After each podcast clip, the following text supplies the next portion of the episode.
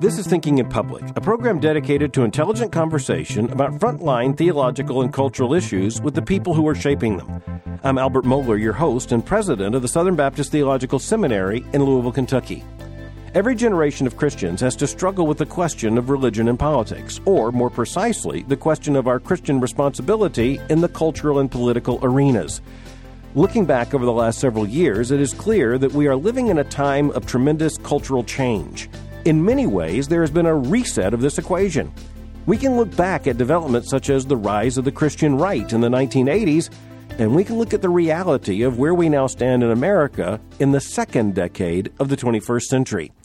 We need to think in very serious ways and in ways that take us beyond mere platitudes and political certainties as we think about our Christian responsibility. This is going to require us to think theologically as well as politically, convictionally as well as culturally. That's why we're talking about it today on Thinking in Public. It was several years ago I first met Pete Wehner. He was then Deputy Assistant to President George W. Bush and Director of the White House Office of Strategic Initiatives. He's now Senior Fellow at the Ethics and Public Policy Center there in Washington, D.C. Pete Wehner, along with his friend Michael Gerson, who was Senior Speechwriter to President George W. Bush, has written the book City of Man Religion and Politics in a New Era. Now, what Peter Wehner and Michael Gerson are calling for in this new book, City of Man, is a reset of the equation when it comes to discussing religion and politics in America. But they're speaking as and to evangelical Christians, given our particular responsibility, given our Christian convictions, for engagement in the public square. This is one of those books that is likely to create a lot of conversation, and that's why we're th- talking about it today on Thinking in Public. Pete Wehner, welcome to the program. It's a delight to be with you, Al. Thanks for having me on. Now, let me just ask you you obviously wrote this book because there was some sense of need. What was the sense of need that prompted the writing of this particular book? Well, it was several things. Uh, Mike and I feel like that we're uh, at a plastic moment, a fluid moment in the relationship between evangelicals and politics. Uh, the old movement, the religious right, um, I think is fading away from the scene um, for various reasons that we can uh, we can go into, and I think that something is going to emerge uh, to take its place. And Mike and I had some ideas on what that movement should be, what its underpinnings should be, uh, what are some of the precepts and ideas that that uh, that ought to inform it. This is an ancient question, as you know. Uh, it goes back really to the time of Christ, and a lot of very smart people and wise people over the years have uh, have written on it, but every generation has to apply old truths to new circumstances, and that uh, is what we were trying to do. I think indeed it's an inevitable question. Uh, the inevitability of the question comes down to the fact that we are citizens of a heavenly kingdom, ultimately as Christians, but we are also citizens of an earthly kingdom. And uh, coming to an accurate computation and understanding of those relative responsibilities is something that does come uniquely to every generation. But Pete, I'm going to test a theory with you. Sure. Uh, w- when it comes to, uh, for instance, looking at generational histories in the in the, the course of the Christian church, mm-hmm. the reality is that many Christians really never had to think through this much. Uh, they, they simply had an inherited political model. They were living under a monarchy or a dictatorship or or or some kind of uh, a government in which they had very little voice. But this comes as a particular challenge to evangelical Christians in America given the fact that we're in an experiment in ordered liberty, a, a, a republic. And uh, that does put more responsibility on Christians to figure these things out. Well, that's exactly right. That's a very nice way to uh, to frame it. Uh, and, and one of the issues that Mike and I take up in this book is that the precepts, things that ought to guide Christians in, in their view of politics, uh, depends in part on the regime in which they live under. Uh, if you live under an authoritarian or totalitarian regime or a monarchy, I think that requires one set uh, of responses. And if you live in a democracy, it requires something else. But you're quite right. In the history of Christianity, democracy, uh, republics, they're relatively uh, new and recent, and it, it poses both an opportunity and a challenge for, for, for Christians. The opportunity is to try and direct policies that encourage human flourishing. The danger is that Christians get uh, more closely associated with power, and Christianity and that relationship to power is very, very tricky, and uh, Christ himself warned about it. Well, I would presume the two men who uh, who worked in the uh, in the White House uh, so closely with an American president would be in a pretty good position to evaluate. Now, looking back over several years, exactly what those threats might be. But I want to move first to the subtitle of your book, City of Man. The subtitle is Religion and Politics in a New Era. I think most of us sense we're in a new era. I've probably done more uh, thinking and talking about this than almost anything else lately when it comes to the question of uh, Christian political engagement. I've got my own ideas on the subject, but you wrote this book, and in, in this book, you make an argument that the religious right is over. Very interestingly, you say that's not a value judgment, that's, uh, that's a fact. So let's talk about that. Uh, let's look back and take the measure of the religious right.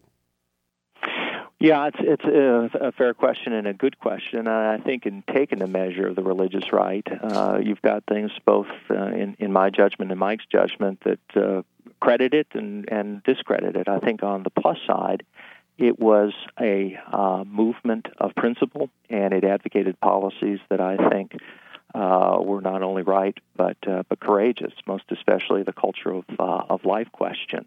And it was a movement, a defensive movement against um, a kind of secular uh, and largely liberal uh, current of thought and philosophy that really began to overtake this country in the late 1960s and 1970s, and that gave rise uh, to a kind of a movement of resistance, and that was embodied in part in the religious right. And I think that that was an, important to do.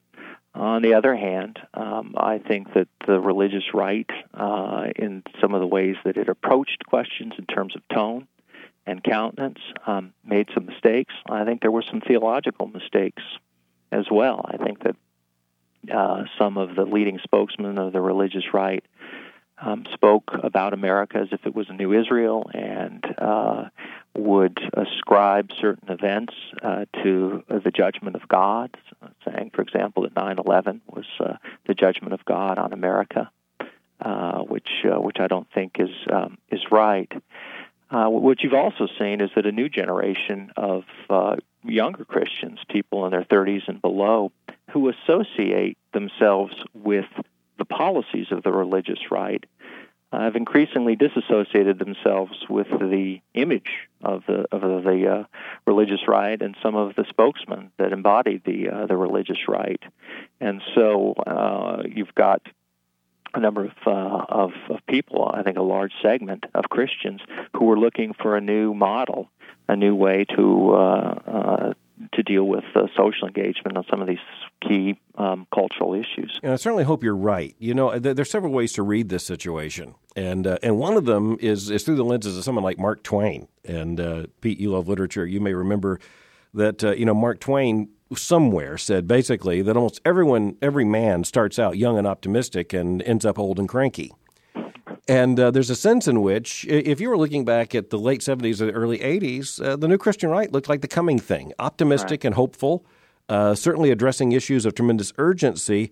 But uh, there is the danger when you look back to, for instance, the late, uh, well, the, the last several years. Let's just leave it at that. Uh, mm-hmm. there does appear to be a crankiness that has entered in and uh, that has political consequences. I, I, do fear, and I heard I heard your optimism when you said that these younger evangelicals hold to many of the same positions and convictions, but they, they want to change the tone. I have to say, I, I, I believe we have to hope that's right. Uh, there there is also evidence that they may be.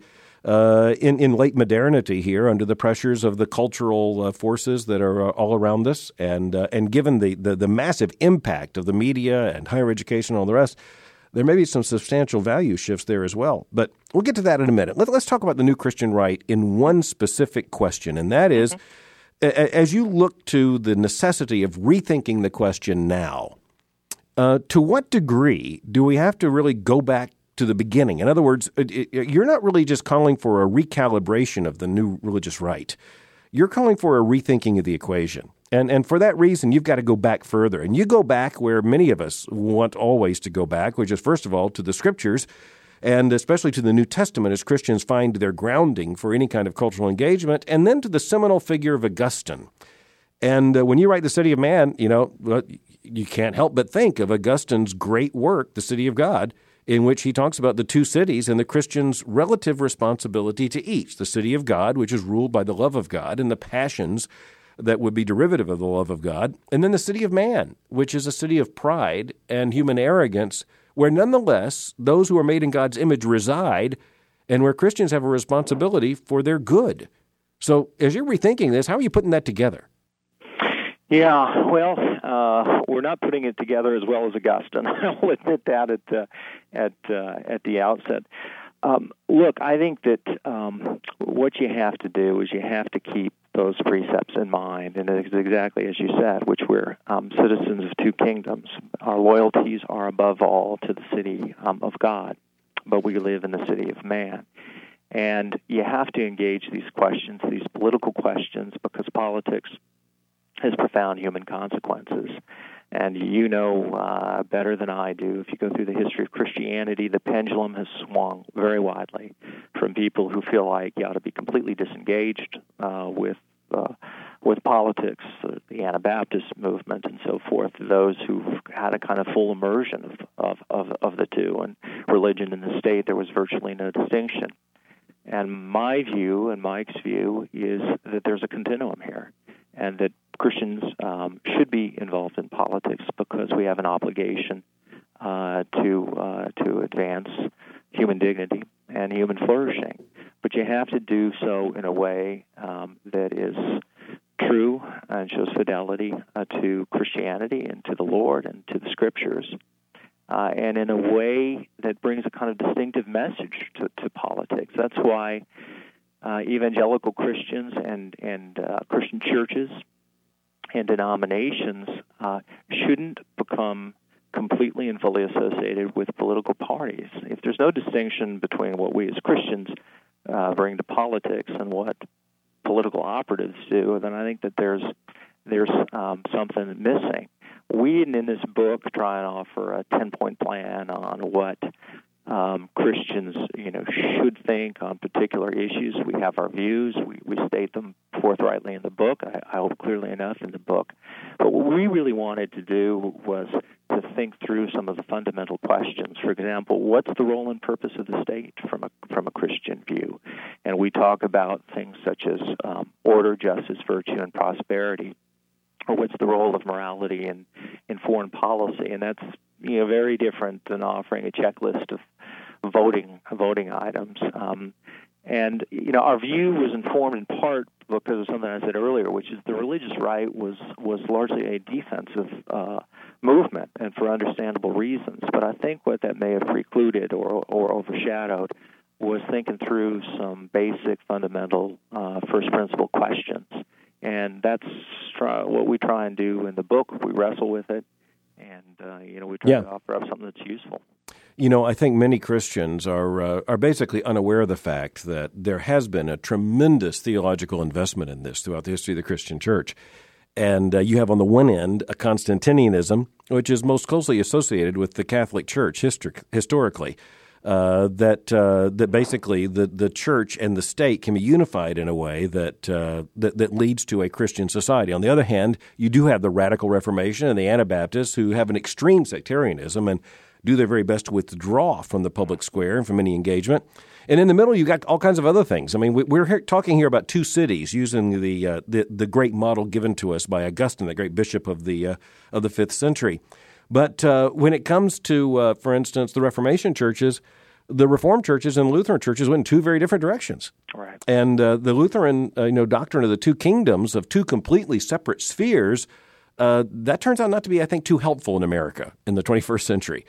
Uh, the Reformed understanding of uh, of a Christian influence and culture, it, it's also there. But I, will tell you, and and and and that's where I would find my home. But but Pete, I got to tell you, the the great concern I have when people start uh, quoting Abraham Kuyper and others is that there's the ambition, or at least the sense of of possibility, even of a Christian political engagement that can create a Christian culture. You're, you're, not really suggesting that there can be the creation of a Christian culture, rather than that uh, there will be Christian influence in this in this culture. Yes, that's an important distinction. No, I don't think we can uh, create a, uh, a Christian culture. I think part of that, frankly, is grounded in Scripture itself. I mean, Christ said that the world hated me and the world will hate you. And really, in a deep way, this is not our home. That's right. Uh, and it wasn't supposed to be our home. And look, what's what are the you know when Ananias talked to Saul before before the conversion, what did he say? He said that you know that he was quoting the Lord. And he said, "I'm going to show you all that you must suffer for my sake." And over and over again in the uh, in the in the Gospels and the epistles, you know, what are we told? We're told that there's going to be persecution and hardship, but keep yeah. you know let the eyes of your heart be enlightened to the to, to the hope that is ours in in Christ in the coming kingdom. And so there's always a tension t- between those those um, those two cities, and and I reject the idea that that you can have a Christian culture or that we have a Christian America. That doesn't mean that you can't advance what we would deem to be Christian objectives, uh, the abolition movement, the civil rights movement, uh, the pro-life movement. I think you can argue with a great deal of, of persuasion, you know, advance things uh, uh that uh, advance justice and advance things that I think that the Lord would would uh, would care about. But that's really quite different than thinking that you can uh, take power and take control and take authority and take dominion uh, over culture or society or political movements. That's yeah. just outside of our of our realm. We weren't called to do it, and I don't think we can do it you know, looking back at the New Christian Right, it's it's very easy to look back and see that there were major category errors, that there were precious, important, urgent, uh, threatened values and uh, and moral convictions that had to be preserved and had to be uh, the the issue of our contention had to be asserted in the public square in, in a way that can only can only be described as a matter of basic Christian faithfulness. But that same faithfulness in this new era calls us to rethink the equation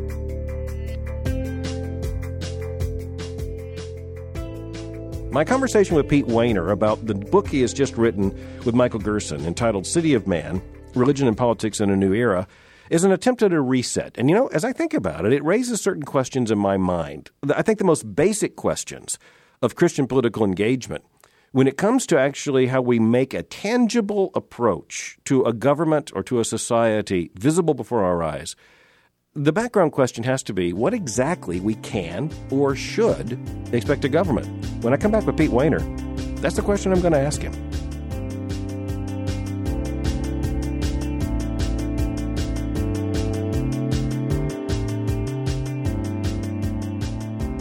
I'm talking with Pete Wehner of the Ethics and Public Policy Center in Washington, D.C., author of the book City of Man, along with his friend Michael Gerson.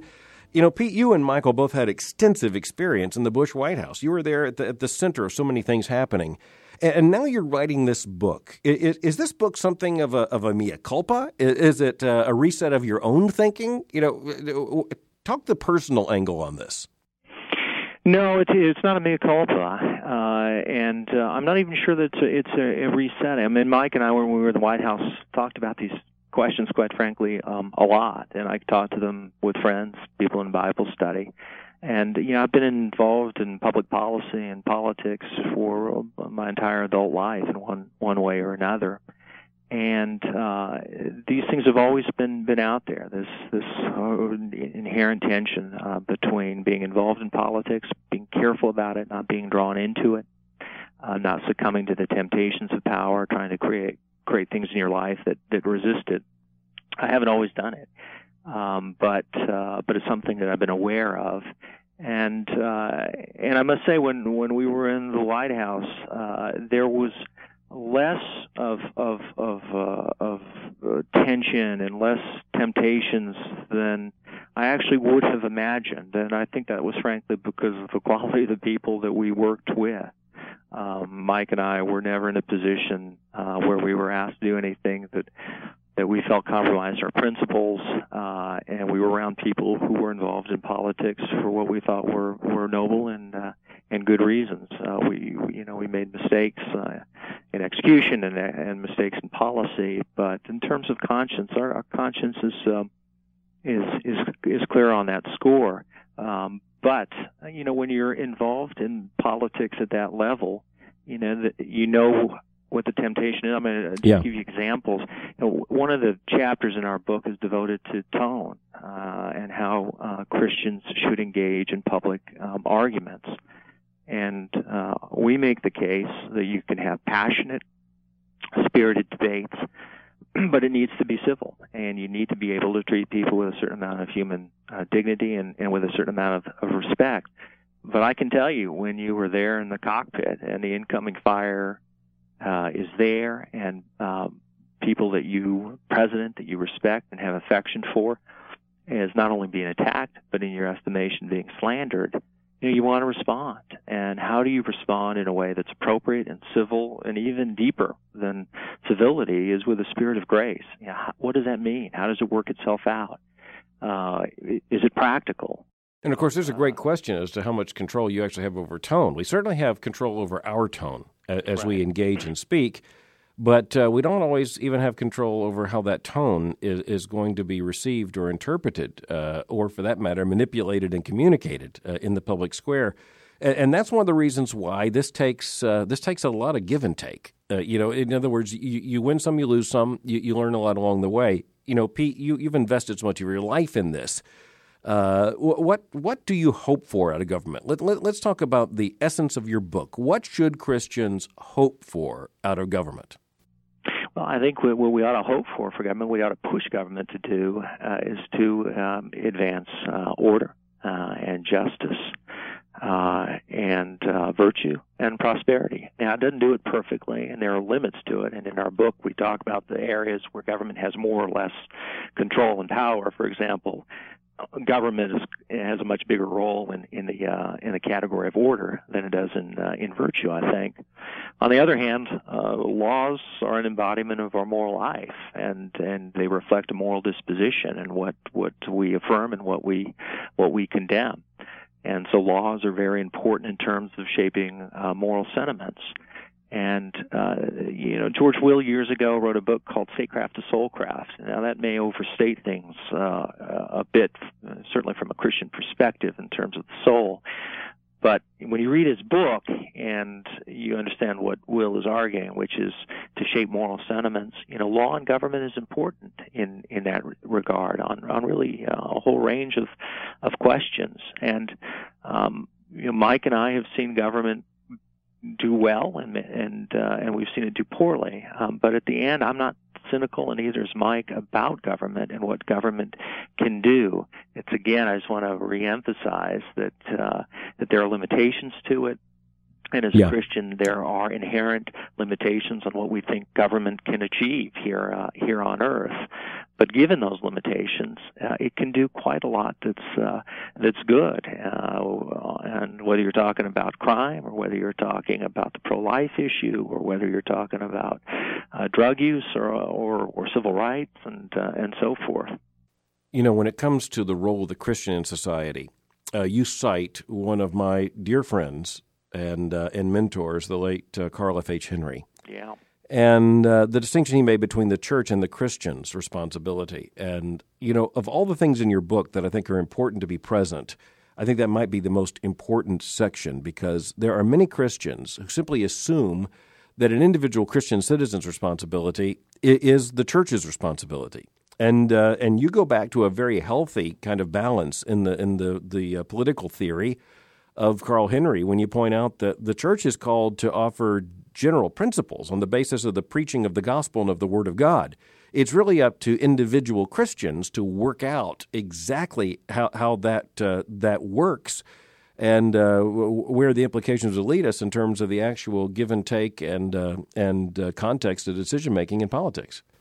That's right. That's right. I mean, Carl Henry, uh, as you know, said uh, that uh, the church ought to articulate general principles bearing on social concern, but you ought to leave it to individuals to apply those principles um, in particular cases. And we tell the story about Richard Mouw, who's now president of uh, Fuller Theological Seminary, and how back in the late 1960s he had written a piece. Um, for uh, Christianity Today, which Carl Henry was editing at the time, and they got into a debate because um, uh, Richard uh, had wanted uh, to uh, argue that the church should be more actively involved in the anti-war uh, cause, in this case having to do with Vietnam. And Carl Henry uh, tried to warn him off of that, and, and essentially arguing, "Look, that's dangerous territory because that's not the role of the of the church. Church articulates a general moral principles, but individual Christians bring expertise to these questions. They have to work this out themselves. And and uh, just recently, Richard Mouw wrote a piece that was titled "Carl Henry was right," and he conceded uh, that uh, that uh, that fact. Yeah. And uh, and we agree with Henry. You know, Pete, one of my favorite uh, reminiscences of, of the last several years in terms of politics was an article was written about you, and as I recall you were in the White House with your two little boys, and they had started a sword fight. As a matter of fact, I think Peggy Noonan may have told that story. Right. So how how are they doing now? They're doing great. They're doing great. Uh, our oldest, uh, John Paul, is 12, and uh, we have a girl, Christine, who is 10, and David, who is uh, who is six, and um, and they're still engaging in figurative sword fights, uh, trying to uh, trying to slay dragons and uh, and bad people, and um, we're trying to raise them, you know, in the Lord with the right set of values, and um, and they're uh, they're great blessings to Cindy and to me. Well, there's just something right about a dad at work in the White House and his uh, his two little boys having an imaginary sword fight in the hall. Pete Wehner, thanks for joining me today for Thinking in Public. Thanks a lot, Al. Enjoyed being with you. I enjoyed that conversation with Pete Wehner, and I'm glad that Pete and his friend Michael Gerson have written this new book, City of Man. I think it's going to prompt a lot of discussion.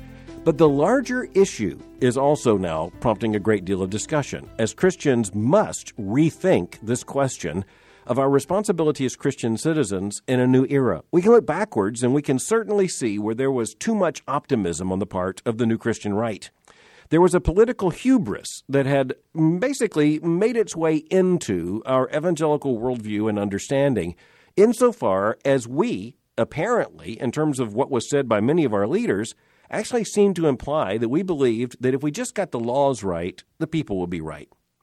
Well, there's a biblical order here that reminds us that the law, insofar as the law is put in place by fallible human creatures, that that law actually reflects the culture that produces it. Now, one of the confidences of Pete Wehner and Michael Gerson is that the law can have a moral influence on society. I share some of that confidence. But I'm also aware of the fact that the laws are never much better than the people are. And what we have in a society is the reality that what we end up with as a civic order is remarkably akin to who we are as a people. We are armed as Christians with the theological reservoir with resources that enable us to understand this. We have the categories of common grace. We have the categories of, of, of, political responsibility and engagement. We have the category of, of the city of God and the city of man. These things are given to us. We are inheritors of these things in order that we can come to understand them. But you know, this is where Christians also need to be reminded of the fact that the church's primary responsibility is a gospel responsibility that our ultimate concern, the ultimate concern of the church, is not with this earthly kingdom nor with the city of man, but with the city of God. And the only message we have that points persons toward the city of God and how they can be made right with God is the gospel of Jesus Christ. So the church is, first of all, a gospel community. Regardless of the regime, regardless of the government, regardless of the political season, the church must, in essence, irreducibly be the gospel people. We're also the people who must never invest in government the hope for any kind of salvation. Political utopianism should be a theological impossibility for biblical Christians. But at the same time, there is no retreat. We, we can't go into a cave and retreat as sectarians and believe that we have absolutely no political responsibility. When it comes to living in a Republican form of government where citizens have a vote, the decision not to vote is itself a form of a political decision. There's no escape. The issue for Christians is how to be faithful in the midst of this. Pete Wehner made the interesting observation that a younger generation of evangelicals is revisiting this question. And, and, they're looking backwards, especially over the New Christian Right, asking some basic questions, looking to see if indeed the New Christian Right was a, a noble or a failed experiment. It's interesting that Gerson and Wehner say it was probably both. And I think they bring a, a good deal of mature wisdom to answering that question. But you know, as we look to this question, I think the most urgent issue is not just an analysis of the new Christian right, nor just an analysis of the coming generation, but the reality that there is no escaping our biblical responsibility to be faithful to Christ in every arena of life. And in the arena of politics, we've got to be the humble people who know that politics can never deliver the kind of, of hopes that many people invest in it. But we also know that politics is a necessary realm of our involvement when we have been left in this world as salt and light. The church is a gospel people. The most important thing we need to keep in mind is that we have the message of salvation. And regardless of the regime, regardless of the monarch, the president, the dictator, the prime minister, regardless of our political context or season, the reality is that the church goes on and preaches the Word of God, teaches the Word of God, tells people about Jesus. At the same time, as Christians, we are left here with a responsibility. Perhaps the best word here is stewardship. We have a political stewardship. We have a stewardship as Christian citizens. And figuring out exactly how to exercise that stewardship most effectively, well, that's going to take the best thinking, the, the, the keenest analysis, the most devoted prayer of every generation. We're living in times in which some of the most basic questions of human value and morality are very much on the line. We're living in a time of vast social foment and experimentation. Christians can't sit out as if we have no investment in this. At the same time, this is just another reminder to us that we are living in a fallen world, and it acts and sounds and smells just like a fallen world. We are not looking forward to finding our hopes resolved and, uh, and, and our dreams realized in this world. That's in the world to come. But in this world, there is still important work to do. And even for the church, whose most important work is the work of the gospel, there is also the work of being in this world but not of it that is left with us.